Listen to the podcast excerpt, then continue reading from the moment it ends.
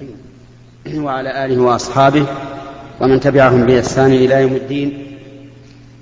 أما بعد، فهذا هو اللقاء الثالث في شهر جمادى الثاني عام أربعة عشر وأربعمائة ألف، الذي يكون كل خميس. نسأل الله سبحانه وتعالى أن ينفعنا جميعا به، وأن يرزقنا وإياكم العلم النافع والعمل الصالح، وأن يتوفانا على الإيمان. اخترنا في أول لقاءاتنا أن نتكلم على التفسير من قوله تعالى من سورة النبأ، لأن هذا الجزء الأخير من الكتاب العزيز يكثر تكثر قراءته، فاخترنا أن يكون الناس فيه على علم، لأن الفائدة من القرآن هو التدبر والاتعاظ، كما قال الله تعالى: كتاب نزلناه إليك مبارك ليدبروا آياته وليتذكر أولو الألباب. وانتهينا إلى قوله تعالى في سورة البروج: إن الذين فتنوا المؤمنين والمؤمنات ثم لم يتوبوا فلهم عذاب جهنم ولهم عذاب الحريق. فتنوهم يعني أحرقوهم على قول بعض أهل العلم، لأن هؤلاء المجرمين خدوا أخاديد، أي شقوا سراديب في الأرض وأوقدوا فيها النيران وأحرقوا فيها المؤمنين. فيكون معنى فتن المؤمنين يعني أحرق المؤمنين. وقيل فتنوهم أي صدوهم عن دينهم. والصحيح أن الآية الشاملة للمعنيين جميعا، لأنه ينبغي أن نعلم أن القرآن معانيه أوسع من أفهامنا، معاني القرآن أوسع من أفهامنا، وأنه مهما بلغنا من الذكاء والفطنة فلن نحيط به علما، إنما نعلم منه ما تيسر. والقاعدة في علم التفسير أنه إذا كانت الآية تحتمل معنيين لا يتضادان فإنها تحمل عليهما جميعا. فنقول هم فتنوا المؤمنين بصدهم عن سبيل الله، وفتنوهم بالإحراق أيضا. ولكن مع هذا يقول الله عز وجل: ثم لم يتوبوا فلهم عذاب جهنم. فدلت الآية الكريمة على أنهم لو تابوا لغفر الله لهم، حتى وإن فعلوا بأوليائه ما فعلوا فإن الله يتوب عليهم، لأن الله يقول: وهو الذي يقبل التوبة عن عباده ويعفو عن السيئات. فلهم عذاب جهنم أي عذاب النار يعذبون بها، ولهم عذاب الحريق يحرقون في نار جهنم، نسأل الله العافية. وفي الآية إشارة إلى أن التوبة تهدم ما قبلها، ولكن يا إخواني لا بد أن نعلم أن التوبة لا تكون توبة نصوحا مقبولة عند الله إلا إذا اشتملت على شروط خمسة: الأول الإخلاص لله عز وجل، بأن يكون الحامل للإنسان على التوبة خوف الله عز وجل ورجاء ثوابه، لأن الإنسان قد يتوب من الذنب من أجل أن يمدحه الناس، أو من أجل دفع مذمة الناس له، أو من أجل مرتبة يصل إليها، أو من أجل مال يحصل عليه. كل هؤلاء لا تقبل توبتهم.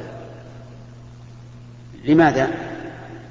لأن التوبة يجب أن تكون خالصة خالصة لله عز وجل.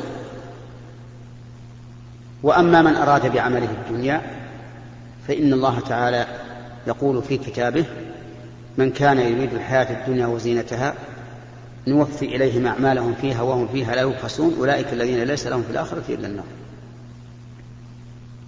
الثاني من شروط كون التوبة نصوحا الندم الندم على ما حصل من الذنب، بمعنى أن لا يكون الإنسان كأنه لم يذنب، ما يتحسر ولا يحزن، لا بد أن يندم. إذا ذكر عظمة الله ندم، كيف أعصي ربي وهو الذي خلقني ورزقني وهداني؟ فيندم، كما لو عصى الإنسان أباه فإنه يندم. الثالث أن يقلع عن الذنب، فلا تصح التوبة مع الإصرار على الذنب، لأن التائب هو الراجع. فإذا كان الإنسان يقول أستغفر الله وأتوب إليه من أكل الربا، ولكنه لا يزال يرابي، هل تصح توبته؟ لا، لا تصح. لو قال أستغفر الله من الغيبة، والغيبة ذكرك أخاك بما يكره، ولكنه في كل مجلس يغتاب الناس، هل تصح توبته؟ لا. كيف تصح وهو مصر على الناس؟ فلا بد أن يقلع. إذا كان إذا تاب من أكل أموال الناس وقد سرق من هذا وأخذ مال هذا بخداع وغش، فهل تصح توبته؟ لا، حتى يرده، حتى يرد ما أخذ من أموال الناس إلى الناس. لو فرضنا أن شخصا أدخل مراسيمه في ملك جاره واقتطع جزءا من أرضه وقال إني تائب، ماذا نقول له؟ ماذا نقول له؟ رد المراسيم إلى حدودها الأولى، وإلا فإن توبتك لا تقبل، لأنه لابد من الإقلاع عن الذنب الذي الذي تاب منه. والشرط الرابع أن يعزم عزما تاما أن لا يعود إلى الذنب، فإن تاب وهو في نفسه لو حصل له فرصة لعاد إلى الذنب فإن توبته لا تقبل، لابد أن يعزم عزما أكيدا على أن لا يعود. والشرط الخامس أن تكون التوبة في وقت تقبل فيه التوبة، لأنه يأتي أوقات ما تقبل فيها التوبة.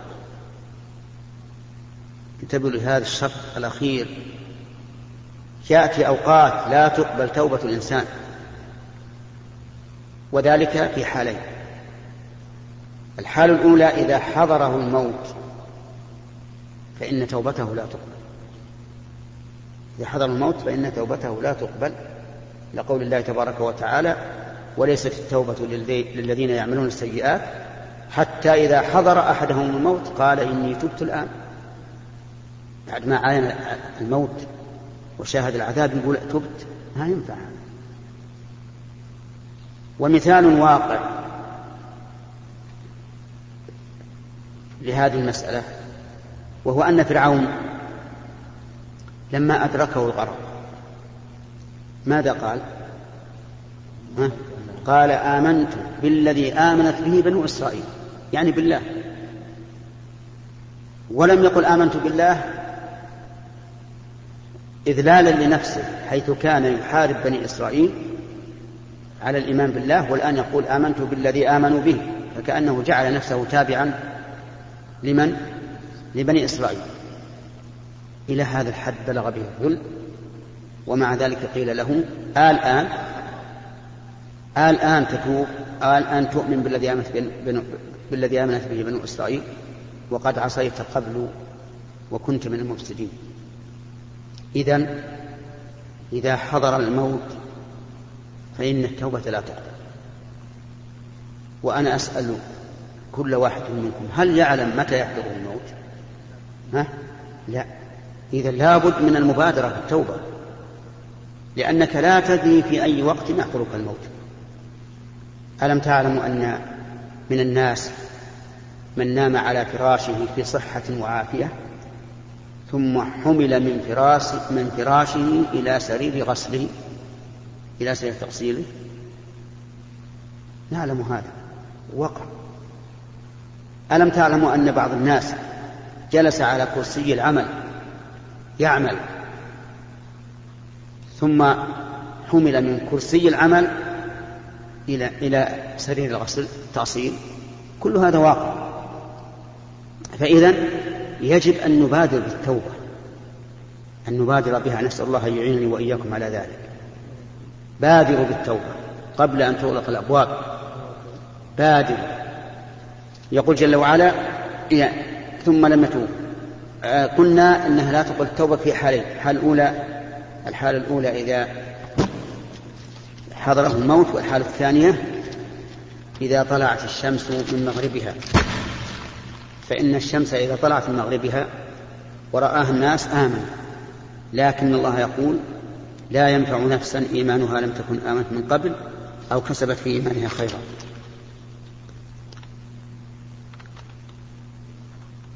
فشروط قبول التوبة خمسة، نسأل الله أن يعيننا وإياكم على تحقيقها.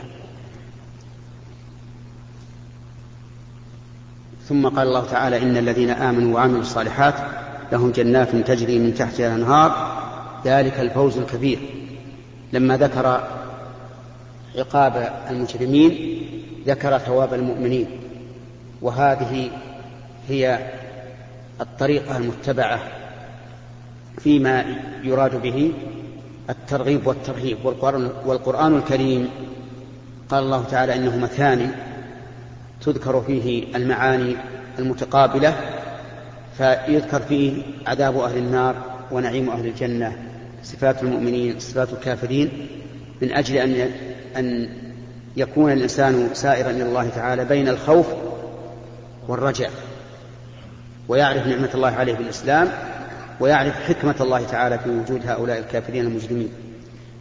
إن الذين آمنوا وعملوا الصالحات لهم جنات تجري من تحتها الأنهار ذلك الفوز الكبير. ونقتصر على هذا الجزء ونؤجل الكلام على هذه الآية إن شاء الله إلى الأسبوع القادم، من أجل أن نحصل على أجوبة كثيرة للأسئلة، ونسأل الله التوفيق. نبدأ باليمين.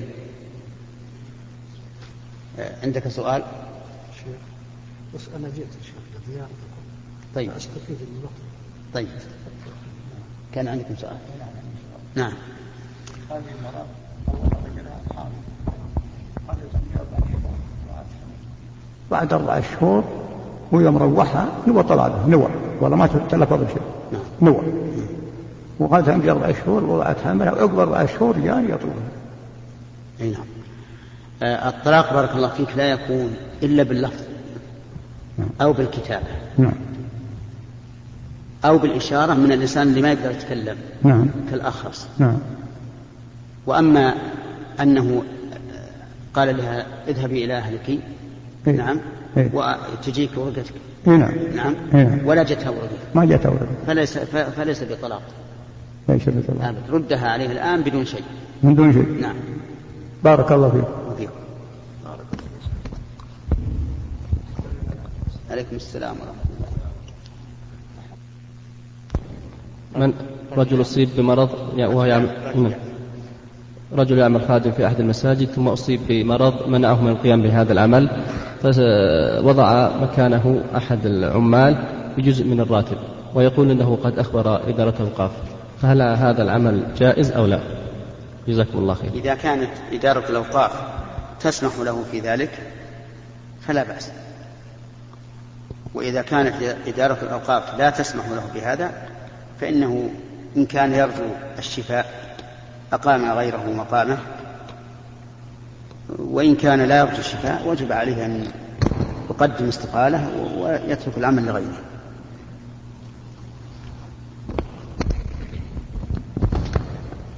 في عندي سؤال يا شيخ، عشان أنا رضعت مع خالي، هل بناتي يحتجبن عنه؟ وأما أما رضعت منه من, من زوجة خالك؟ لا، مع جدتي أم خالي نعم. بعدين خالي الصغير توفى يا رحمة الله، وفي خالي أكبر من هذا الحين موجود. السؤال هل بناتي تزو... أن يتغطون عنها أم لا؟ اللي موجود الحين الكبير. الآن لما رضعت من جدتك، والرضاعة خمس مرات معروف يعني رضعت رضاعة كثيرا. طيب إذا رضعت من جدتك صرت ولدا لها، عرفت؟ نعم. بس السؤال عشان خالي كبير خليك معي، صرت ولدا لها وصار عيالها أخوة الكبير والصغير، عرفت؟ وإذا صاروا أخوة لك عيالها صاروا أعمام لبناتك، الكبير والصغير. وعلى هذا فتفتش بناتك لأخوالك كلهم. نعم. أحسن الله إليك يا شيخ. نحن مجموعة من الشباب، منا من المدينة ومنا من القصيم، متعينون في منطقة الدوالي للتدريس، ونوينا الإقامة لمدة سنة، لكن هذه المدة قد تطول بأسباب خارجة عن إرادتنا، يعني من وزارة المعارف مثلا. فهل نقصر الصلاة في هذه المدة أم لا؟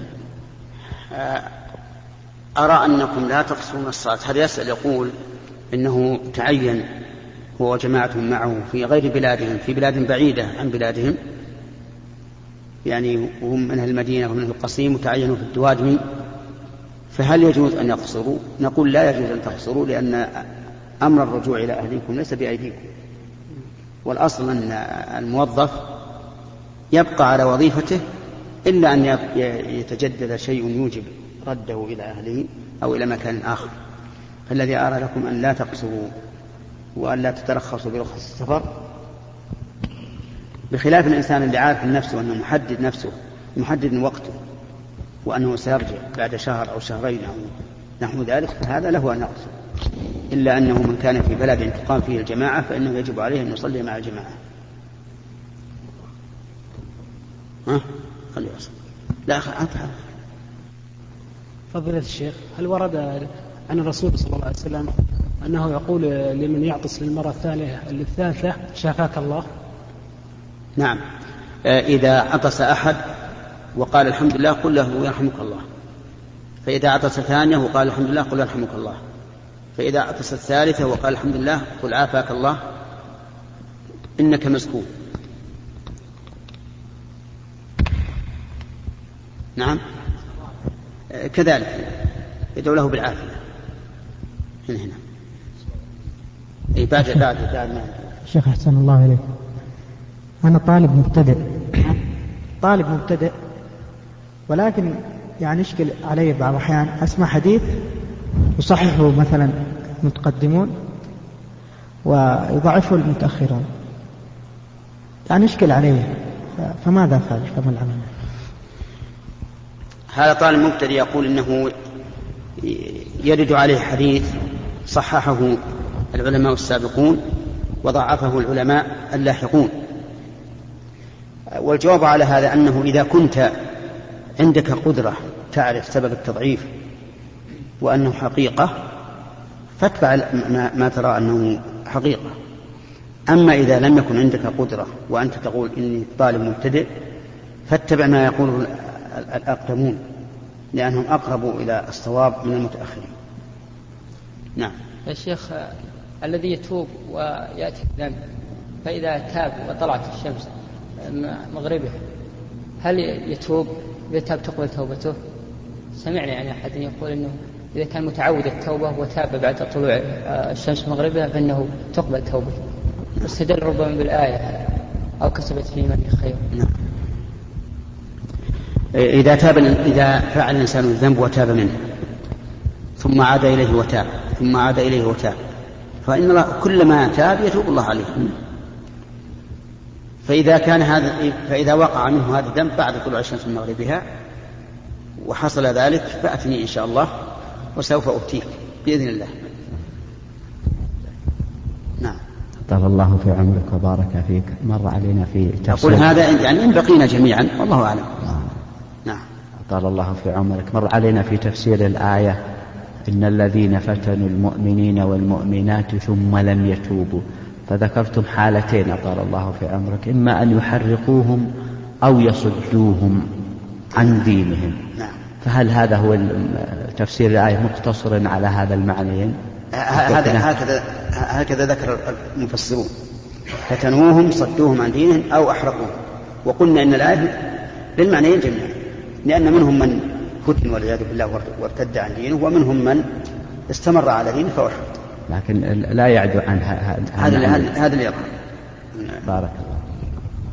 يا فضيلة الشيخ، آه، الذين يربون الطيور هل عليهم زكاة؟ الذين يربون الطيور إذا كانوا يريدون التجارة إذا كانوا يريدون التجارة فعليهم الزكاة لأنها عروض تجارة، يعني إنسان يتكسب يبيع ويشتري فيها. أما إذا كانوا يريدون التنمية ليأكلوها أو يبيعوا منها ما زاد عن حاجتهم فلا زكاة عليهم، لأن الزكاة لا تجب في الحيوان إلا في ثلاثة في ثلاثة أصناف: الإبل والبقر والغنم فقط. نعم. فضيلة الشيخ جزاك الله خير، فيه طالب كان يفعل العادة السرية. إيش؟ يفعل العادة السرية. نعم. يعني عاصي. نعم. فأتى عليه رمضان ولم يبلغ. ولم يبلغ؟ ولم يبلغ وصام ذاك الشهر، ثم أتى عليه السنة الج... الج... يعني الجديدة، يعني سنة أخرى فبلغ، فمع ذلك كان يفعل العادة السرية في نهار رمضان في نهار رمضان وهو لا يعلم بالحكم، يعني ما كان في يعني شهادة في السنة السادسة أو أولى متوسط ولا يعلم عن هذا شيء، يعني عن حكمه. أي نعم. ولا يعرف الآن عدة أيام اللي يعني فعل فيها هذه العادة. ما أدري إيش جوابكم جزاكم الله. أولا أنك ذكرت أنه كان يفعل العادة السرية ولم يبلغ. نعم. كيف ولم يبلغ؟ لأنه لا يمكن إذا خرج المني منه بلغ، حتى لو لم يكن له إلا عشر سنوات بعدها. لا، أنا أسأل سؤال الأول سؤال عن عن قولك الأول إنه يعمل عن العادة السرية. نعم. هل هو ينزل أو لا ينزل؟ لا ينزل في, في, في الأول، يعني في الأول في أول سنة صامها. إيه؟ بعدها صامها بسنة يعني بلغ. نعم. ولا يعرف يعني عن الحكم هذا الشيء. نعم. إذا كان هذا لا يعرف عن حكم هذا الشيء ويظن أن العادة السرية لا تفطر فإنه لا, لا قضاء عليه، لقول الله تعالى: ربنا لا تؤاخذنا إن نسينا وأخطأنا. قال الله: قد فعلت من فضلك.